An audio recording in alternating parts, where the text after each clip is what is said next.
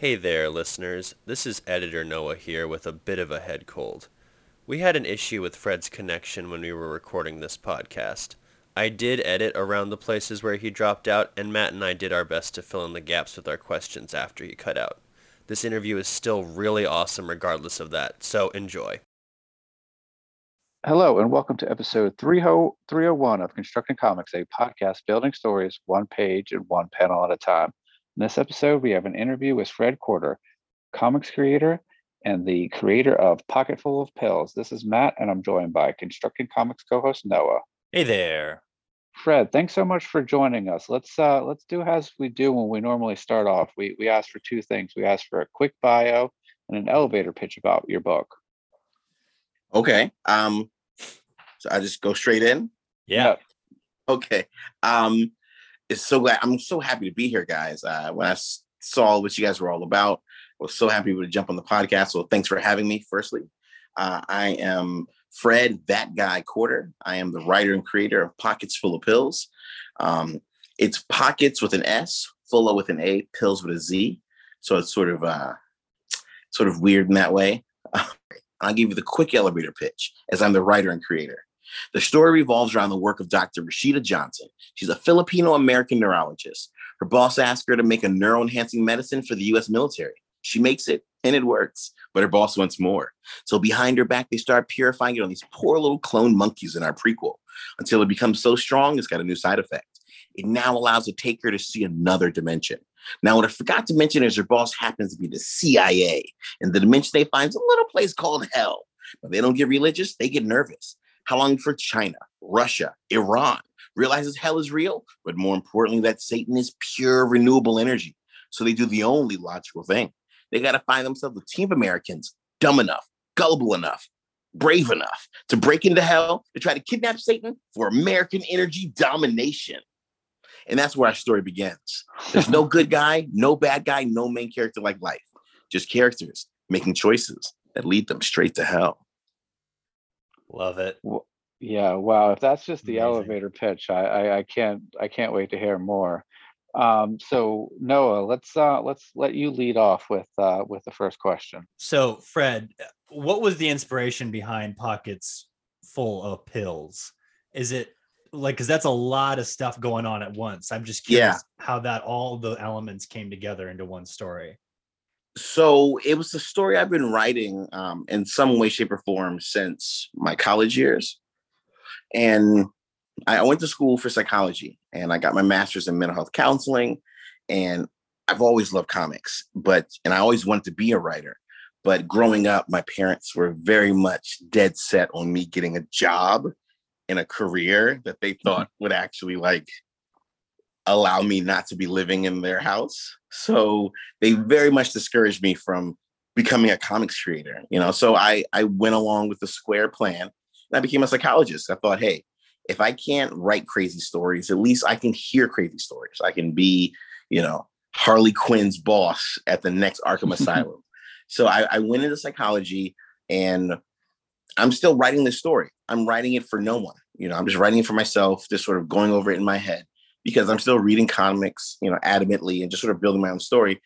And I go and start working in this prison program. I did like um Yeah. right. So so what most people don't realize is when you get arrested, most areas prison programs should have some sort of psychological element.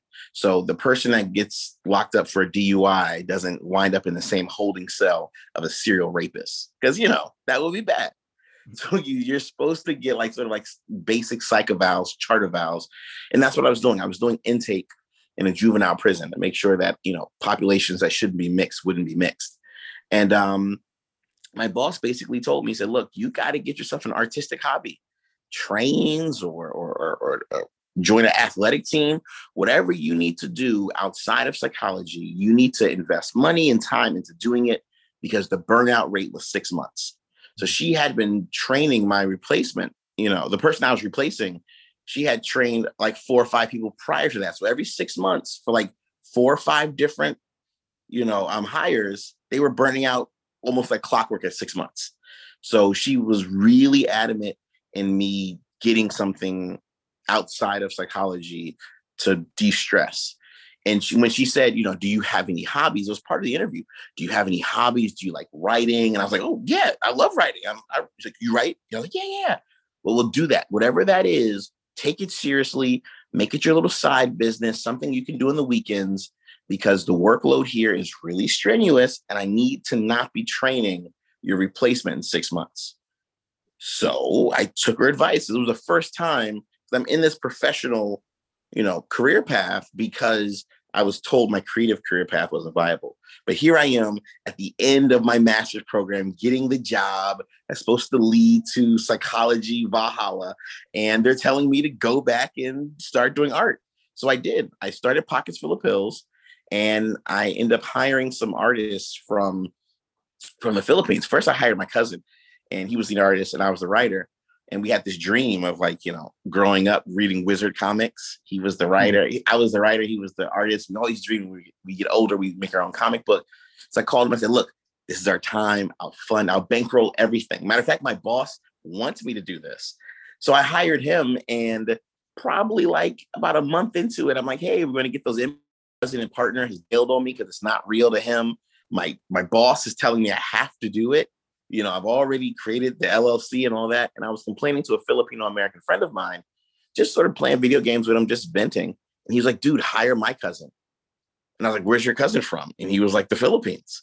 So I hired his cousin via email. And then I hired his cousin's batchmate and his cousin's other batchmate. Before I knew it, I had all these artists working for me for this company that I just started. And it all kind of snowballed from there. And eventually I just moved to the Philippines and now I run uh, one of the only uh, American run comic book companies in Manila, Philippines. Wow. That's amazing. Mm-hmm. Um, and that actually leads me into my question because I, I met you at the Asian um, Fusion, uh, sorry, no, the Asian Night Market Festival a couple weeks ago. Right. Is that right, where you right. got introduced to the the? Is that how you got into that as well? It's so funny. So my wife and I, we run a um, we run a, a soul food restaurant in Manila, Philippines, and uh, we we've been doing that for almost 15 years. I've been living in Manila for going on 16, 17 years, and I went there because I was doing art for several different artists. I started working for like rappers. I started doing a lot of their like like album art and I won't go into what rapper it was, but a rapper, I, got this deal and he gave me some money and he said, you know, if you fuck this up, you know, I'll kill you. You know, he said it really cavalier though, and gave me some money and said, get this artwork done. And two of my artists weren't communicating very well because, you know, I'm hiring these people, they're friends of friends, but they all aren't friends. And now I've got this, you know, nice sum of money and I've got an artist that's very serious that like, you know, it'll break my legs or something if uh, if I don't make this happen. And my colorist and my ink guy's not talking. So I said, you know what, screw it. I got enough money to go to the Philippines. You know, I've been already, I've been working with these artists for a little over a year. And I said, you know what, I need to get them all together. Anyways, I go to the Philippines and one of the people that they bring to the meeting is not one of my artists. It's just an uninvited guest. And that uninvited guest became my wife. Oh, Nice. Right. So so now uh, she she does food, so we, we run a food pop up where she makes my grandma soul food, and then we also run pockets full of pills together. So now we do food festivals and comic cons all across the world. man, that's awesome. Yeah, it, it all just kind of snowballed. Like it was a very organic situation. That's so cool. So, um, we we got a lot of what you talked about with how you got your art team together, specifically in regards to how you got your Filipino art team together. But what happened? You just when you're about to explain what happened to your cousin, or no, no, is it was it your cousin that you're working with originally? Right. My cousin, like my Yeah. cousin was the artist that, that you know really Yeah. got me into comics growing up. And he was just an he is still an, an amazing artist. But you know, a lot of times when you get to a certain age, you know, you you stop taking chances. Yeah. and and this pockets full of pills was a huge leap of faith and you know he had responsibilities that he just didn't think you know were worth gambling mm-hmm. and you know he made his choice so it, it- but it ended up being the best thing possible so you know i don't i don't hold any grudges and i know a lot of artistic people can sort of share in this in this sort of issue where you go into art with a partner and one of those partners whether it be you or them, takes it more seriously. And you know, things take off and the other partner is back living the regular life. And it's like, how do you reconcile that? For me, it's just, you know, it, it happened the way it was supposed to happen. Yeah. It sounds like it was uh destiny almost to, to Yeah. get out to the Philippines. Yeah. Yeah. Get a team out there. So and, and the what- re- yeah, yeah, go ahead. sorry, go ahead. No, no, no, please go ahead. Please. the, the reason why I stayed out there because it's like you know, it's like why would you leave America for the Philippines as far as comics? So I was there. I think it's the second time I went. So I went there and I got everyone together and I met my wife during that time. Mhm. And I ended up having to go back because one of my artists sort of quit the, the group and I had to like fill that hole. So I had come back maybe like four months later to kind of just sort of get this project off the ground. And you know, my my now wife and the artist had got together and they said, you know what, there's a Comic Con coming up, and let's let's show Fred what his art could do out here. And they booked a table for me. They paid for a table. They got some stickers. They paid for some stickers of art, and they got some some prints. And they got me a table at a Comic Con that I happened to be in town for. And I made more money at that Comic Con than I did seeing the mentally ill. And that's when I was hooked. I was like, okay. Mama, I'm moving to the Philippines. and that's why I, I just sort of, you know, I left my master's degree on the table and went to go chase art. So that was what I was going to ask because we have a friend that we work with in the Philippines. His name is Alfred. He's uh, he's brilliant, really brilliant artist. And uh, he was we've been talking a lot, and I'm like, I want to go down. I want to go to the Philippines to to hang out with him. I was going to Yeah. ask how how do the cons compare to the Philippines to the United States? It's it's different. Like cons in the Philippines are tantamount to like like um sports events, you know. Because you, when you think about it, it's like the Philippines has this deep, rich culture for for like art. Like they were doing artwork. Well, sort of a back history of why the Philippines is. The Philippines is to artists, graphic artists, it, to the, what Detroit is to the um, automotive industry. Like, you go to Detroit, Wow. it's like everybody's a mechanic, and you're like, "What the hell?" It's like, "What do you do?" I'm a mechanic, and it's like, "What do you?" I'm like, "Why is everyone a mechanic?" It's because Detroit has that history, right? So after the World War, um, and after the, the A bomb was dropped, you know, Japan, who had a very negative relationship with the Philippines at that time, but they were they still were inextricably linked through the Japanese invasion. Japan, their whole Hollywood industry was destroyed, and then America came and occupied Japan, and America was still occupying the Philippines. So Japan's anime industry started up because they didn't have Hollywood. They needed to entertain their people. So now they have the same big brother, America, and they have all this cross cultural linkage because of the invasion. And when the anime industry started to grow, Filipinos became a lot of the behind the scenes artists. So Filipinos were part of the anime boom from the very beginning. Mm. And then when American cartoons took off, Hanna-Barbera realizing that, I guess through the American connection, opened up a, a studio in the Philippines. So a lot of like the Woody Woodpecker, the Smurfs, and things like that, the background stuff was happening in the Philippines and then being co-signed and credited to American artists. Mm. Mhm. So a lot of Scooby Doo, um, all that stuff was actually being done in the Philippines, all the way up until um, today. I mean, the last My Little Pony movie was mostly done in the Philippines, Wow. but Yeah, you I sort of don't, you don't get that. Yeah, Yeah, I remember reading about that, especially with like uh not Hanna Barbera, but like Rocky and Bullwinkle and George of the Jungle and stuff like Mhm, that. All those mhm. being done. matter of fact, it's Yeah. craziest thing. I was talking to one of my former artists, Exy Salavera is his name. I'm talking to Exy. He was a 50 year old guy. Um, he was like a friend of a friend that I ended up hiring. Uh, he was really amazing. And I'm just sitting there in, in the Philippines, sort of chopping it up with him, talking about, I'm talking about what I want to do in the future. He's telling me his career from the past. And he's telling me this story. And I realized while talking to him what he was saying.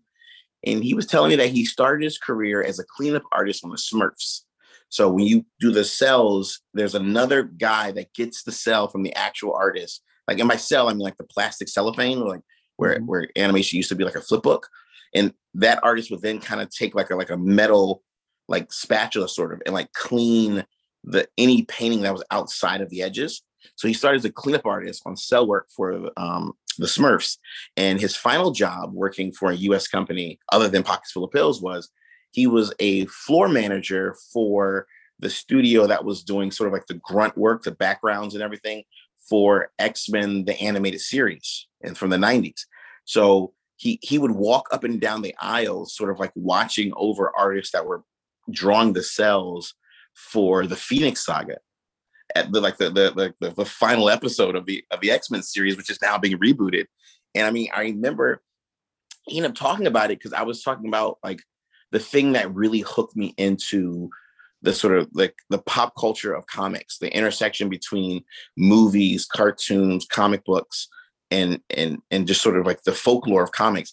And I was talking about how Lady Deathstrike was just like just her whole story, just sort of like just enthralled me more than anything that I'd seen that point. He was like, "Oh yeah, I, I remember drawing that.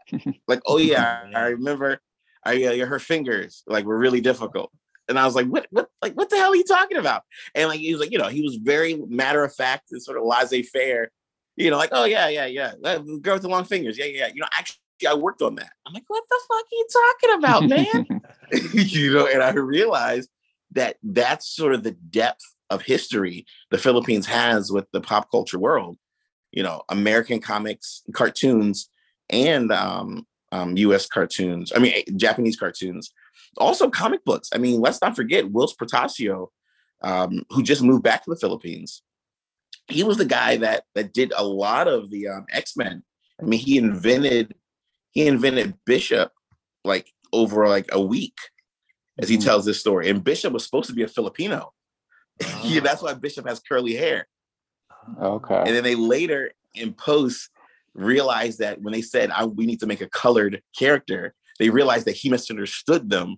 And they just they really definitively thought he understood colored meant we need another black character. So when he said colored, he just put a Filipino in because he's colored, right? Like in his mind.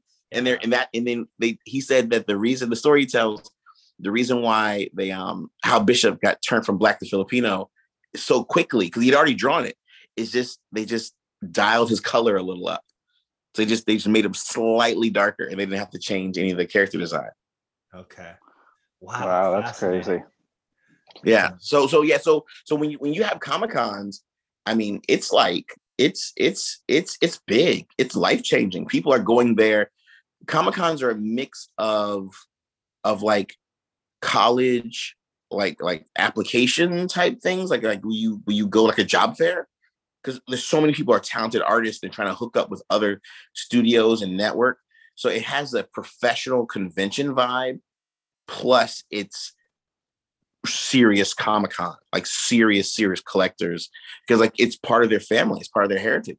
Right. It's it's their version. It's graphic arts to Filipinos in the Philippines is what basketball or football is to the African American community. Wow, that's amazing. Yeah, it's got it's so, so cool to have people like you on the podcast because we we do every once in a while have someone international on and they get to tell us about what comics are like.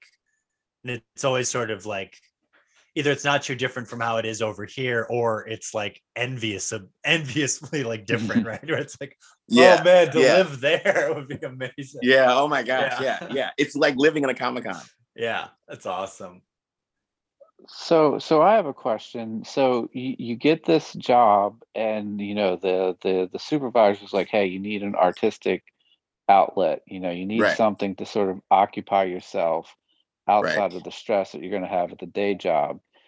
And you know, you, you have this relationship with with comics. You you have this love of comics, um, and it sounds like maybe this story has been brewing in your head for a while but when yeah. you get serious about sitting down to to write it, what's your process there? Do you look at books that you love and try to reverse engineer them, or do you go back and like, you know, some of us we we pick up the the Scott McCloud understanding comics, like right. how did when you when you decide to get really serious and and and get into it, what what's your process there?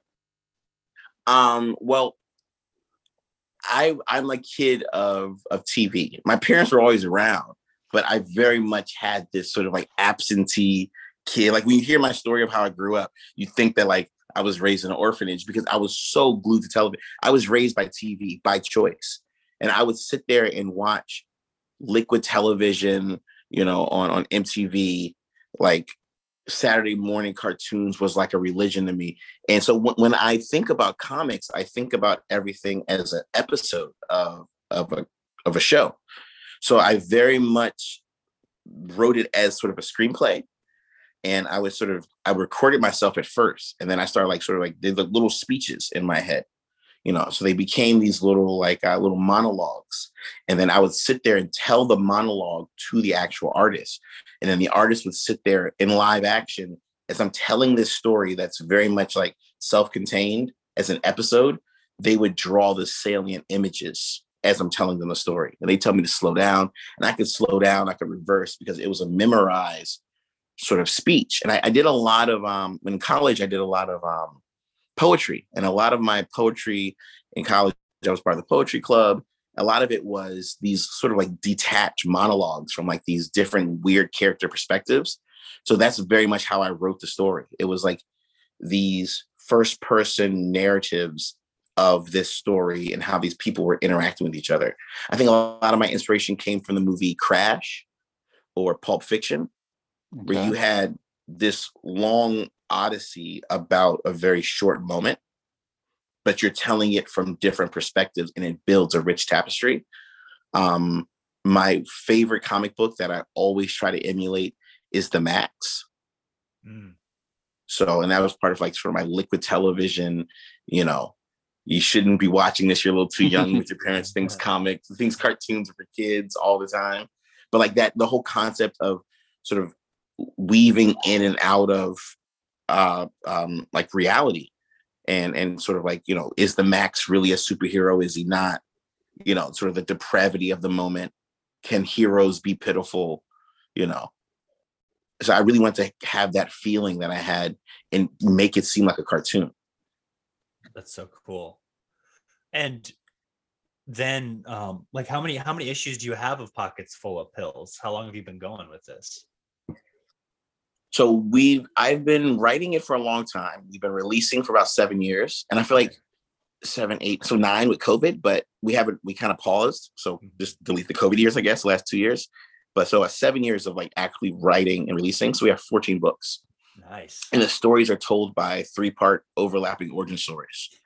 So it's six different characters telling their part of a building narrative.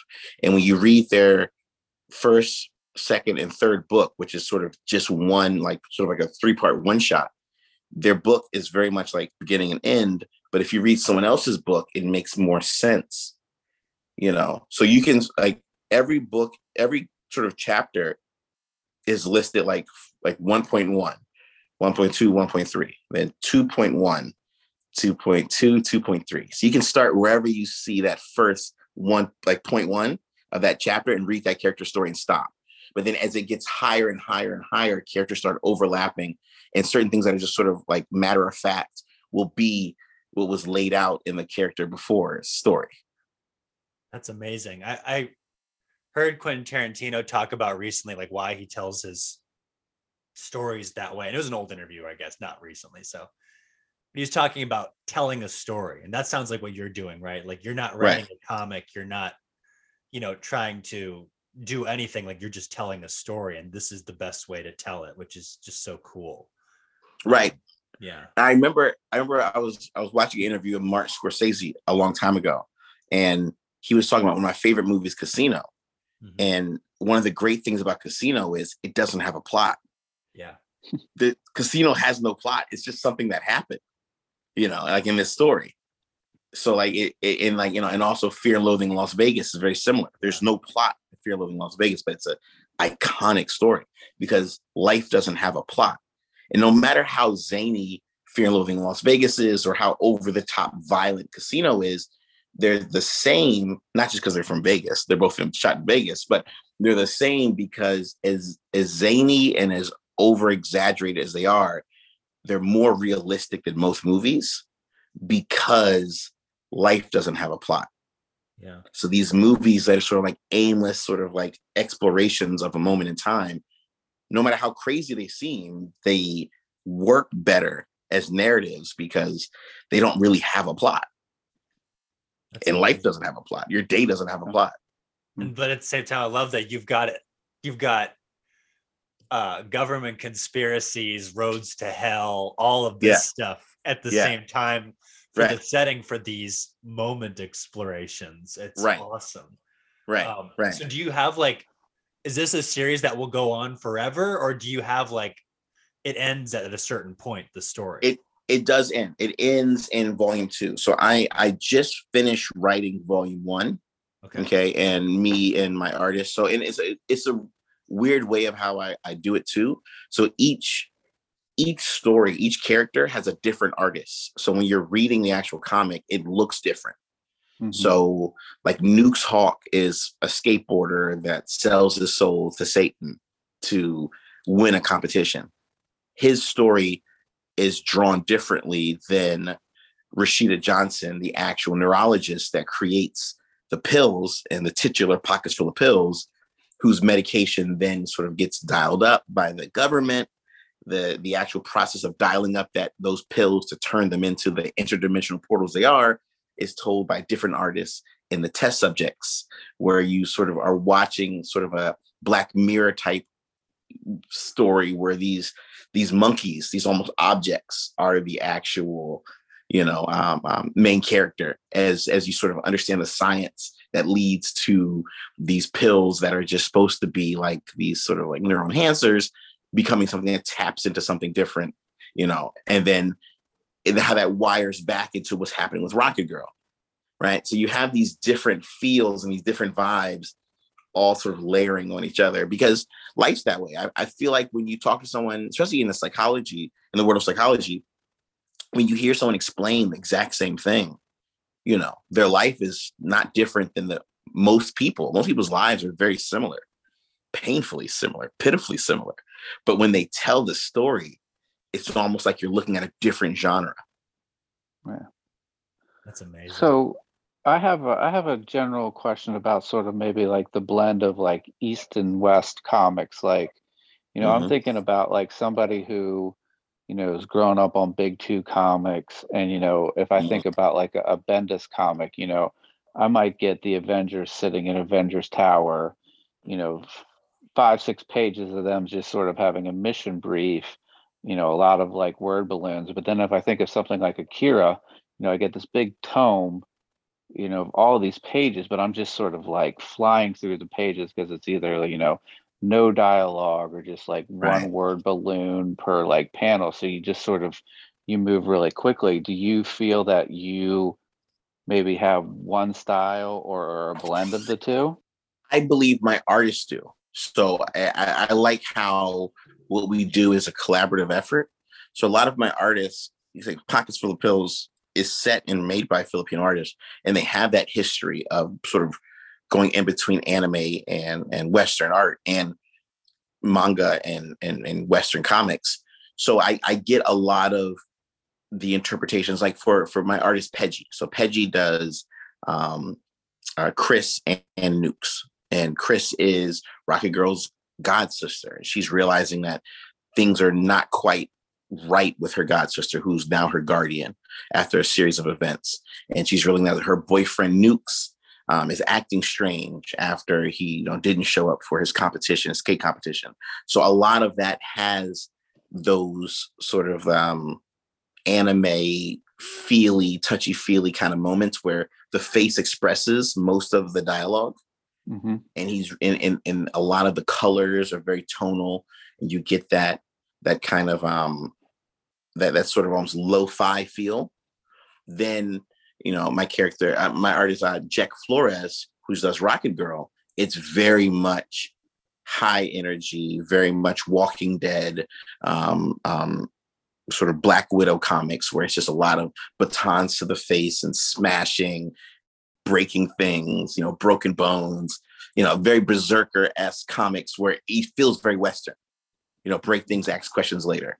So, so I, I, think that dealing with Filipino um, artists and allowing them to express themselves and really put their stamp on the page, you get a lot of the East West. That's very much part of the Filipino culture because I mean they are very East West. It's a it's the Eastern country that was successfully colonized by a Western country for a long period of time. I mean, it's one of America's only long-standing attempts at colonialism. Yeah. And it maybe also isn't in a weird roundabout way a way to like handle pacing like with the with the different Mhm. artists like you know yeah, um you know when you read a lot of books you know either prose or comics you know you have an action sequence and then you need to like slow things down you know have some character development give the reader a little bit of time to sort of take a breath and like just process what they had so maybe all of this stuff that you're combining Yeah. in a roundabout way is allowing you to do that to uh, you know ble- blending all of these sort of influences you know two spheres of the worlds um, in just ways that people go about the the storytelling Yeah, very much so. And like, I- and I like the way that, um, and this is not something I can say I like it for a third party because Pox is my story, but it's very much a collaborative effort. So the reason why I wound up in the Philippines, you know, very organic. And I remember the first time I really started doing things not filtered through one artist. Before it was, you know, a colorist, uh, you know, a guy doing ink and a letterist. So I had all these. It was very linear, you know, because that's the way I had read comics were done. But then I got to a point where one of my artists was like, "Look, I don't like working with other people. I can do everyone's job myself. Let me just do it."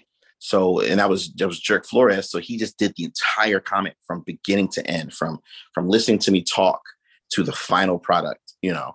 And then I said, well, well, well, hell, if you could do that, then let me find someone else who can do it. So I, I would then bring other artists for uh, for other like stories, and they would be like, I don't like that. That's that's too violent, or that's too sexually charged, or that's too slow. So I'd find artists that wanted to tell one of the characters' stories, which was a chapter, and it was something that they were trying to achieve personally in their own artistic mission. So you know, you go to an artist alley, and, a, and an artist is building sort of a book or a body of work that says very much something about the world, and that's what you're trying to say through this character. So you pitch this book. Say, look, I got a three book, you know, contract, but you got to do it from beginning to end. You got to do from sketch to ink to coloring to shading to lettering and then you can add it to your body of work you can you can show people what you've done with me it can be part of your resume and it's and then after you're done with pfp you can go back to what you're doing but you didn't really take a break mm-hmm. you expressed what you wanted to do in your body of work with me and then and it was a job. Like i didn't force you into doing a different style of work. I did i didn't make an amazing artist that wants to draw fluffy cute things do horrible hard things. They they they did the fluffy cute thing with me and then they went back to their fluffy cute world and the story progressed. So like our stories you know traverse through like uh the suit slash the machine junk cyborg attorney. It's a pivotal character in our story and it's cyberpunk it's very much dark humor nihilistic cyberpunk so the artist that it does that um was very much on that journey That's the So one that you- you sent the LARPing video from. The, the, the- Mhm. yeah, which I was. I, once you said that you were big into monologues, I watched that and I was like, "Oh, this guy's a writer, like a real writer with the with the monologue." Yeah. yeah. yeah yeah yeah i So love that you had character That- that character is based off of my cousin Okay, the cousin, the So- artist cousin, or a different cousin? no, a different cousin a different Okay, cousin. a cousin okay. that's that's actually uh, an, an attorney yeah Okay, that's awesome. yeah So you had mentioned that um, you know you're looking at this as as two volumes. How are these uh, how are these collected? Are they collected in in single issues? Are they collected in in volumes together? What's what's the process here? i'm so glad you asked. So that ties into what we're trying to do this year as a company.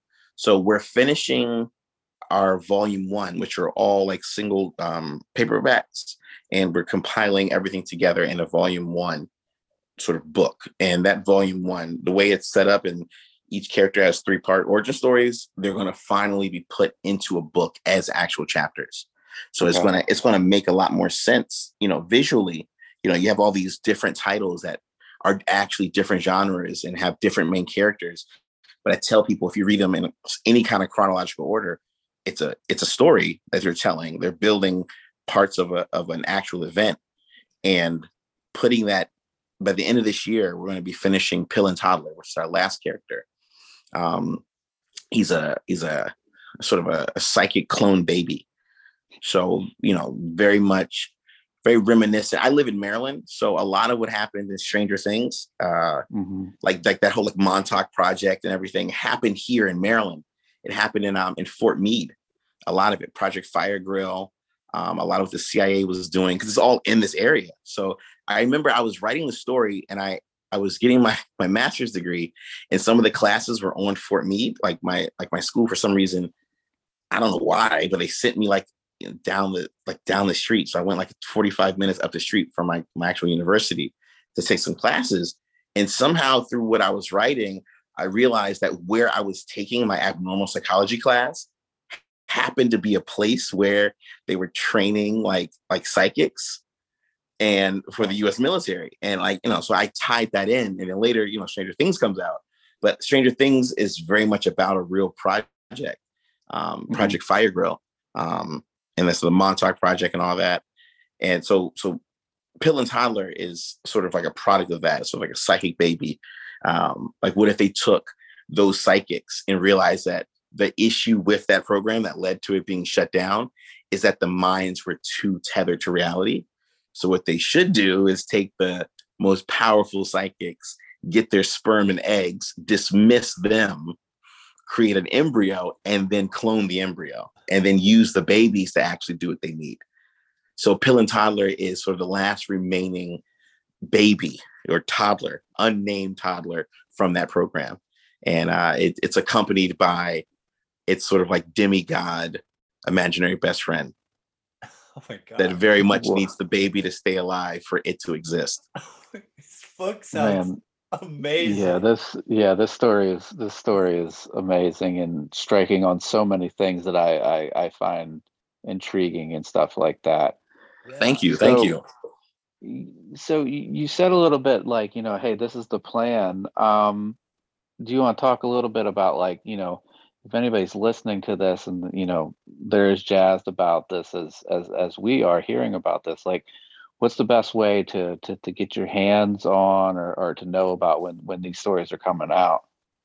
So we are we we are going to be doing a lot more events. Our next Comic Con is going to be Baltimore Comic Con. So we have that coming up. Um, and then we're going to be heading back to the Philippines for Comic-Con uh, in December. But by uh, by January, we're going to be doing a Kickstarter. Awesome. Nice. So we're going to be doing a Kickstarter to actually bring these volumes to everybody. Because right now we're very transient, and people live in the areas where I do cons.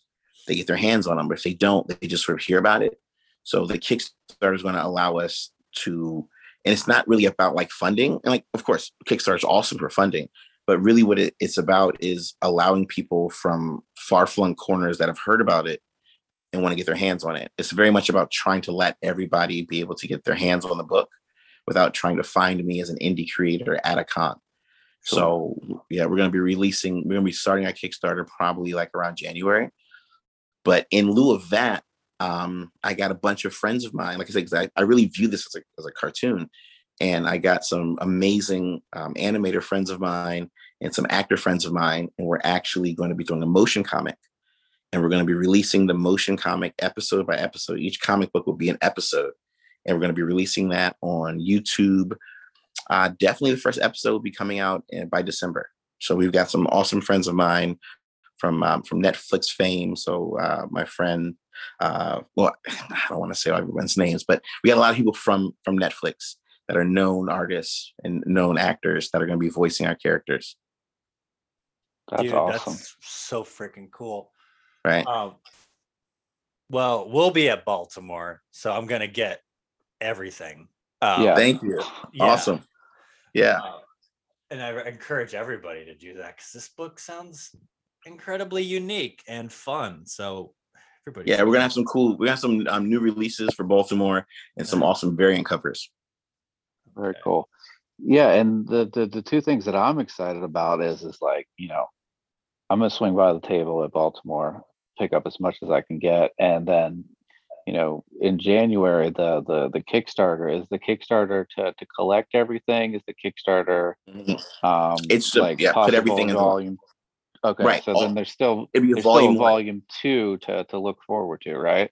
Right. Yeah. So the story is the story is very much a volume one, the buildup of introducing of all the characters and the premise and everything, all the way to sort of the road to hell. And then there's a time lapse. Um, so volume one's called Rise of the Lesser Gods, and volume two is Survivor's Guilt. Cool ass names. Dude, stop. Thank you.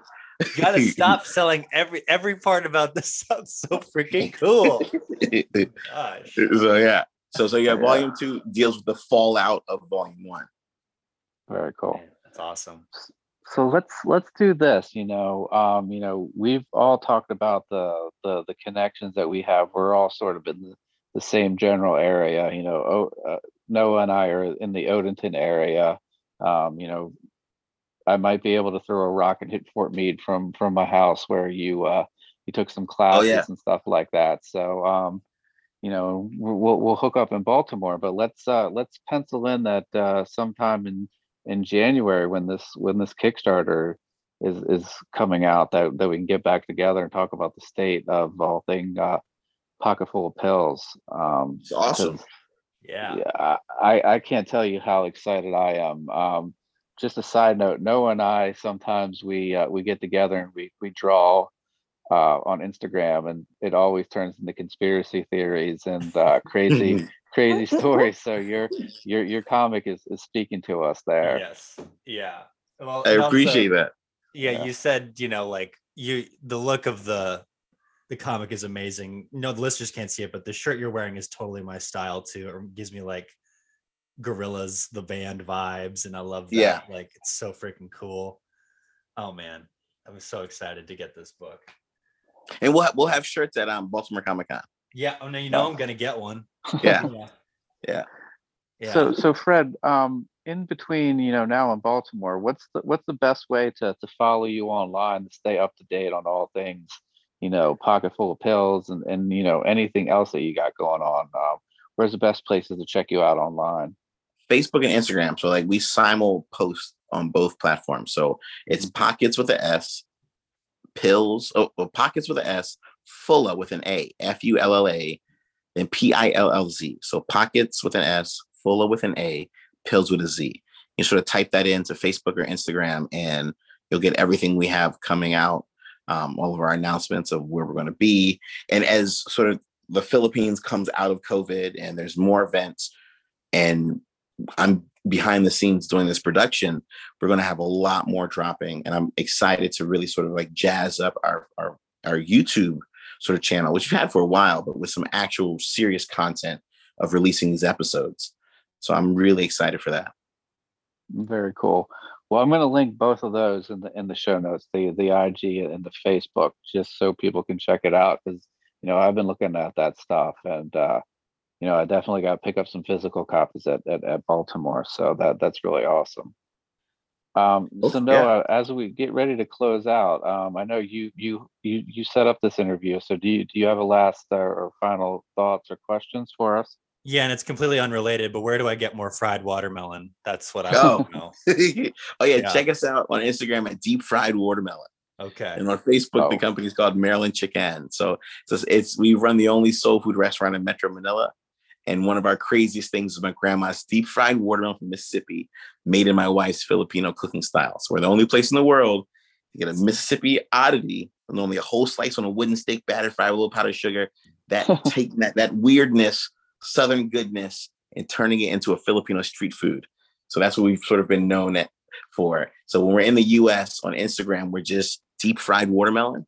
And back on Facebook, we have our full menu at Maryland Chicken. And that's chicken with an A. okay Very cool. i need more Yeah. you know, we might do a Jones and- crossover. Yeah.